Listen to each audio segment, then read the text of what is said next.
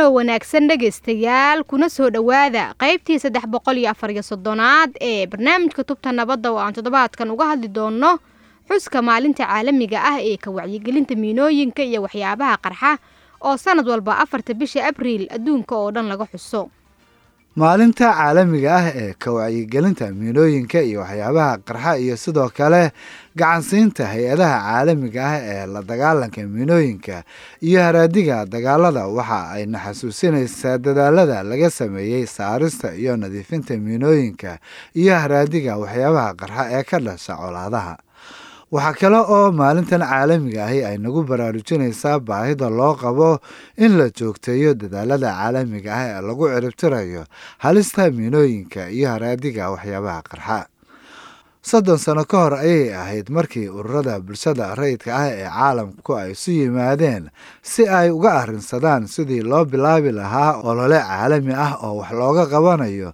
halista joogtada ah ee miinooyinka iyo waxyaabaha qarxa ay ku hayaan bulshooyinka caalamka oo dhan dalkeenna soomaaliya haddii aan egno waxa uu ka mid yahay bulshooyinka ay sida aadka u saameysay halista miinooyinka iyo waxyaabaha qarxa iyagoo galaafta nolosha carruur fara badan oo soomaaliyeed sanad walba. Waxay sidoo kale waxyeello u geystaan miinooyinka iyo haraadiga dagaaladu. Xoolaha iyagoo sidoo kalena caqabad ku ah horumarka dhaqaale iyo kan isu socodka bulshooyinka oo dhan xogeyaha guud ee qaramada midoobey antonio guteres oo ka hadlayay xuska maalintan ayaa sheegay inay muhiim tahay in wax laga qabto oo la soo afjaro halista miinooyinka iyo waxyaabaha qarxa ay ku hayaan ummadaha caalamka kuwaas oo sida uu sheegay sababa khasaare isugu jira dhimasho iyo dhaawac antonio guteres waxa uu dhammaanba waddamada xubnaha ka ah qaramada midoobey ugu baaqay inay taageeraan islamarkaana ay meel mariyaan heshiisyada caalamiga ah ee lagu mamnuucayo miinooyinka iyo waxyaabaha qarxa.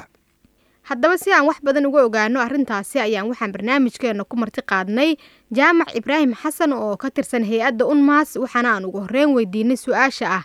Haddii la xoojiyo dadaalada ku aadan wax ka qabashada halista miinooyinka sidee taasi gacan uga geysanaysaa isbeddelka ku yimaada nolosha bulshada. markay noqoto soomaaliya dhibaatada ka jirta ee ku saabsan miinooyinka iyo waxyaabaha qarxa sida inta badan dadku ay la socdaan soomaaliya waxay soo martay dagaalo qaar soomaaliya iyo dowladaha deriska dhex maray iyo qaar ahli ahaa laga soo bilaabo sagaashamaadkii ilaa waqti xaadirkaana soomaaliya weli waxaa ka dhacaya dagaalo hubaysan kuwaasoo dhammaantoodu reeba haraadiga waxyaabaha qarxa miinooyinka inta badan waxay ka dhasheen dagaalkii soomaaliya iyo etoobiya xuduudda ku dhex maray. Walow qaar ka mid ahna ay dhigeen xilligii dagaalkii sokeeye dhammaan dhibaatooyinkaas waxay saameyn xoogan ku yeesheen shacabka soomaaliyeed gaar ahaan kuwa ku nool goobaha xuduudaha ah iyo kuwa kale oo ku nool magaalooyinka iyo meelaha ay ka dhaceen dagaalada hubaysan intaas markaan ka soo tago si arinkaas looga jawaabo oo shacabka looga badbaadiyo dhibaatada miinooyinka iyo waxyaabaha qarxa ay leeyihiin hay'adda qaramada midoobay u qaabilsan miinasaarka bani aadanimada ah ee magaceeda loo soo gaabayo united nations mine action service ama unmas waxay caawisaa dadka iyo dowladda soomaaliya intaba sidii ay uga jawaabi lahaayeen dhibaatada ka dhalata miinooyinka waxyaabaha qarxa marka maxay yihiin dhinacyada aad kala shaqaysaan dowladaha iyo hay'adaha u xilsaaran wax ka qabashada miinooyinka si kor loogu qaado awoodooda waxqabad? Markay noqoto in awoodda dowladda ama hay'adaheeda qaabilsan miinooyinka waxyaabaha qarxa kor loo qaado iyo in kor loo qaado awoodda shacabka soomaaliyeed gaar ahaan kuwa ay saameysay miinooyinka ayaga laftigoodan awoodooda kor loo qaado siday naftooda iyo maalkooda uga badbaadsan lahaayeen miinooyinka iyo waxyaabaha qarxa intaas waxaa sii dheer in hay'adda qaramada midoobey u qaabilsan miinooyinka iyo waxyaabaha qarxa ay toos u sifayso ama u sahamiso wacyigelin ay uga sameyso meelaha ay ka jiraan dhibaatooyinka miinooyinka iyo waxyaabaha qarxa markay noqoto dhinaca capacity buildinga ama dhisidda awoodda sidii arrimahaas wax looga qaban lahaa waxaa jira heerar kala duwan oo hay'adda qaramada midoobey ee miinasaarka ay marto oo ay ka mid yihiin caawinaada dhinaca dowladda gaar ahaan dowladda federaalk soomaaliya taasoo ay ka caawiso sidii ay u samaysan lahayd qorshe qaran oo looga jawaabayo miinooyinkii waxyaabaha qarxa ee ka jira waddanka. Waxaa kaloo jiro siyaasado ayagana oo muhiim u ah sidii shaqooyinkaas loo qaban lahaa. Inta badan shaqooyinka waxaa qabto hay'ado caalami ah oo isugu jira qaar u n ah iyo qaar international n g os ama hay'ada caalami ah iyo qaar maxalli ah. Marka intooda waxay u baahan yihiin siyaasaddii lagu hagi lahaa iyo qorshihii iyo istraatiijiyadii waddanka uu yeelan lahaa si dhibaatadan uu isaga dhameeyo. Marka u n waxay ka caawisaa dowladda siyaasadahaas siday u dejin lahayd si dhibaatooyinkaas ay u xaliso jaamac ma jiraan meelo gaabis ka jiro oo aad isleedihiin waxay u baahan yihiin taageero gaar ah. Markay noqoto dowladda soomaaliya wasaaradda amniga iyo maamul goboleedyada wasaaradooda amniga waxay leeyihiin xafiisyo u qaabilsan miinooyinkii waxyaabaha qarxa sidii wax looga qaban lahaa. Xafiisyadaas xaqiiqatan shaqaalo way leeyihiin laakiin culeysyo badan ayaa haysto gaabis badan ayaa jiro. Ay ka mid tahay inaysan weli hay'adda qaran aan lagu darin bajetka dowladda oo sanadkiiba aysanna ka helin taageero ku filan dowladda xaggeeda. Taas oo ay sabab u noqotay inay ku tiirsanaadaan kaalmo caalami ah oo laga caawiyo sidii howlahooda maalmeedka ay u gudan lahaayeen in sidii ay u heli lahaayeen tababaro inay wixii shaqadii isku xiraan oo ay ka jawaabaan baahida ka jirta deegaanadooda. Marka hay'adda qaramada midoobey waxay ka caawisaa meelahaas inay buuxiso laakiin si ay mustaqbalka waddanka isugu filnaado oo hay'adaha qaranna ay shaqadooda u qabsadaan dowladda xaggeedii waxaa laga rabaa inay qeyb ka mid ah bajetka sanadkiiba ay qeyb kaga dhigaan hay'adahan u qaabilsan miinooyinka waxyaabaha qarxa. Aad buu u mahadsan yahay kaasina dhegaystayaal waxa uu ahaa jaamac ibraahim xasan oo ka tirsan hay'adda qaramada midoobay ee unmas welina dhegeystayaal waxaad la socotaan barnaamijka tubta nabadda oo aan toddobaadkan ku eegayno xuska maalinta caalamiga ah ee ka wacyigelinta miinooyinka iyo waxyaabaha qarxa ee caalamka oo afarta bisha abril sanad walba laga xuso adduunka oo dhan. Hase yeeshee aan markan u gudubno waraysi aanu la yeelanay maxamed xasan cabdi oo ka mid ah guddiga maamulka dugsiga midnimo oo ku yaalla magaalada kismaayo. Waxaana aan ugu horeyn maxamed wax ka weydiinay bal inuu nooga waramo tababar uu dhowaan ka qayb galay oo lagu baranayay khatarta miinooyinka iyo waxyaabaha qarxa waxaanaan ugu horeyn weydiinay su'aasha ah xirfado nooceah ayaad ka baratay tababarkaas? Sideese ugu fulinaysaan howlihiinla shaqo waxa aad barateen. Walaalow waa mahadsan tahay sax waaye. Waxaa nala siiyey tababar ah oo juman ayna siisay wacyigelinta waxyaabaha qarxa ama miinada iyo haraadiga hubka sidii bulshada looga wacyigelinahay oo aan u gaarsiin lahayn fariintaas ardayda oo iskuullada dhigato iyo bulshada aan la noolnahay t o t ahaan inoo siiyey marka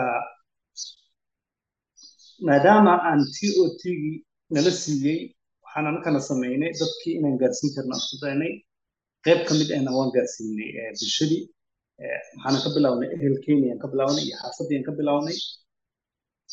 Waxaa kaloo iskooladii aan joognay ayakana fariintii waan gaarsiinay tan kale sidee buu tababarkani isbeddel ugu samayn karaa shaqadiinna? Faa'iide ayay noo ahayd inaan qaadano tababarkan ama trainingan inaan qaadano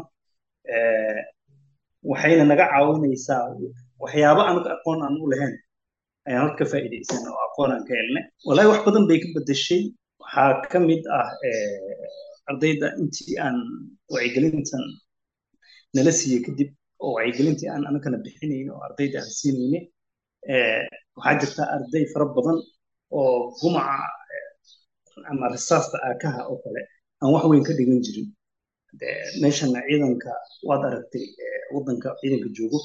Waxa ay isticmaalaan shayga koowaada ay isticmaalaan ama hubka shayga koowaada oo hub ahaan ay isticmaalaan haddii ay noqoto inay dad kala fijin rabaan oo mudaaharaad ha ahaato hadday rabto inay baabuur istaajin rabaan waxay ku istaajinayaan waa qoriga marka xabaddaas ay ridayaan meel walbo ayaa laga helaa.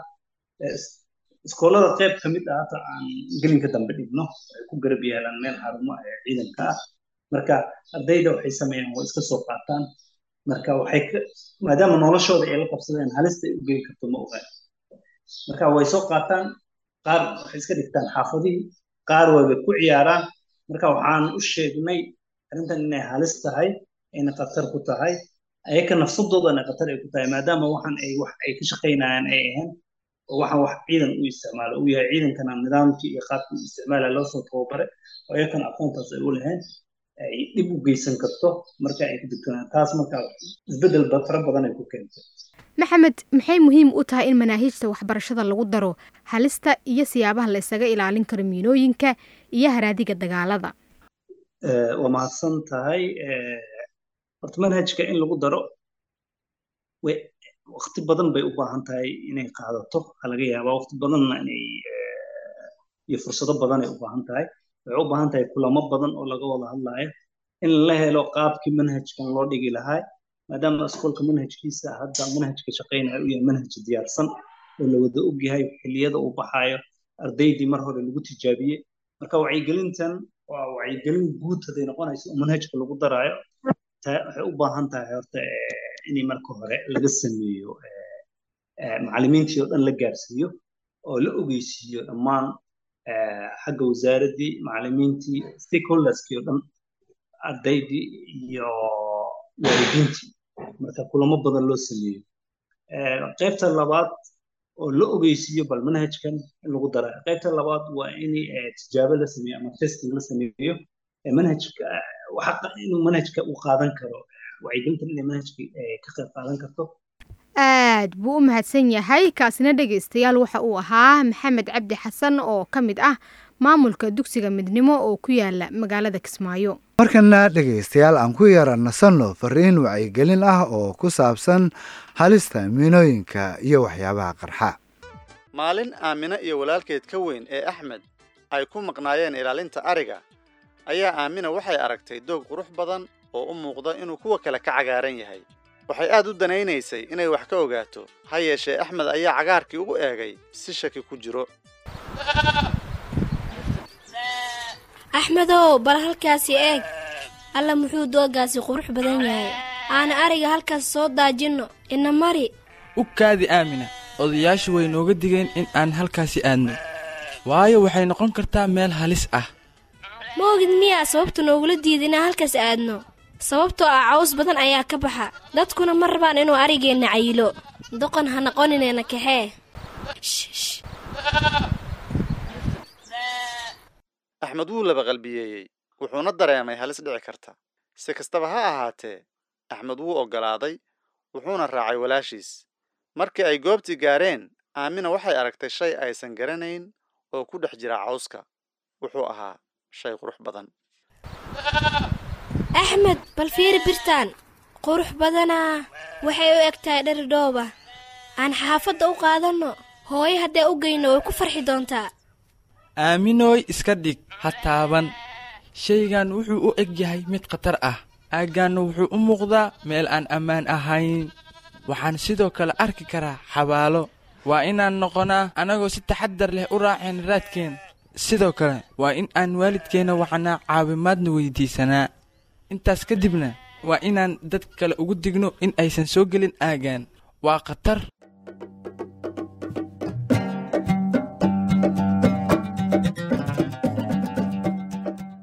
Muddo yar kadib aamine iyo axmed ayaa arkay baabuurka aabbahood oo xaggooda u soo socda. Waxaa la socday booliska iyo shaqaalaha miinada baara kuwaas oo si nabdoon miinadii u burburiyey. Carruurtu aad ayay ugu farxeen inay ka hortageen shil suurtagal ahaa sida naf ay badbaadiyeen.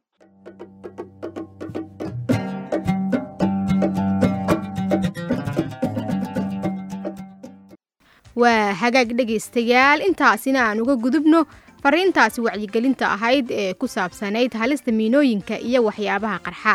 Waxaana intaas noogu dhammaaday barnaamijkeenna yutubta nabadda oo ay mar kale maanta halkan idinkala socodsiinayeen. Cali maxamed gutaale iyo anigoo ah fatxi maxamed axmed fadlan noo soo gudbiya aragtiyadiinnaha adinkoo noogu soo hagaajin kara barta aan ku leenahay facebook ee ciwaankeenuna yaha tubta nabadda. Hase yeeshee waxaad hadda u diyaargarowdaan qaybtii u dambeysay barnaamijka oo ah qaybtii qadadka taleefanada idinkoo naga soo wici kara taleefon nambarada idaacadaha aad barnaamijkan ka dhegaysanaysaan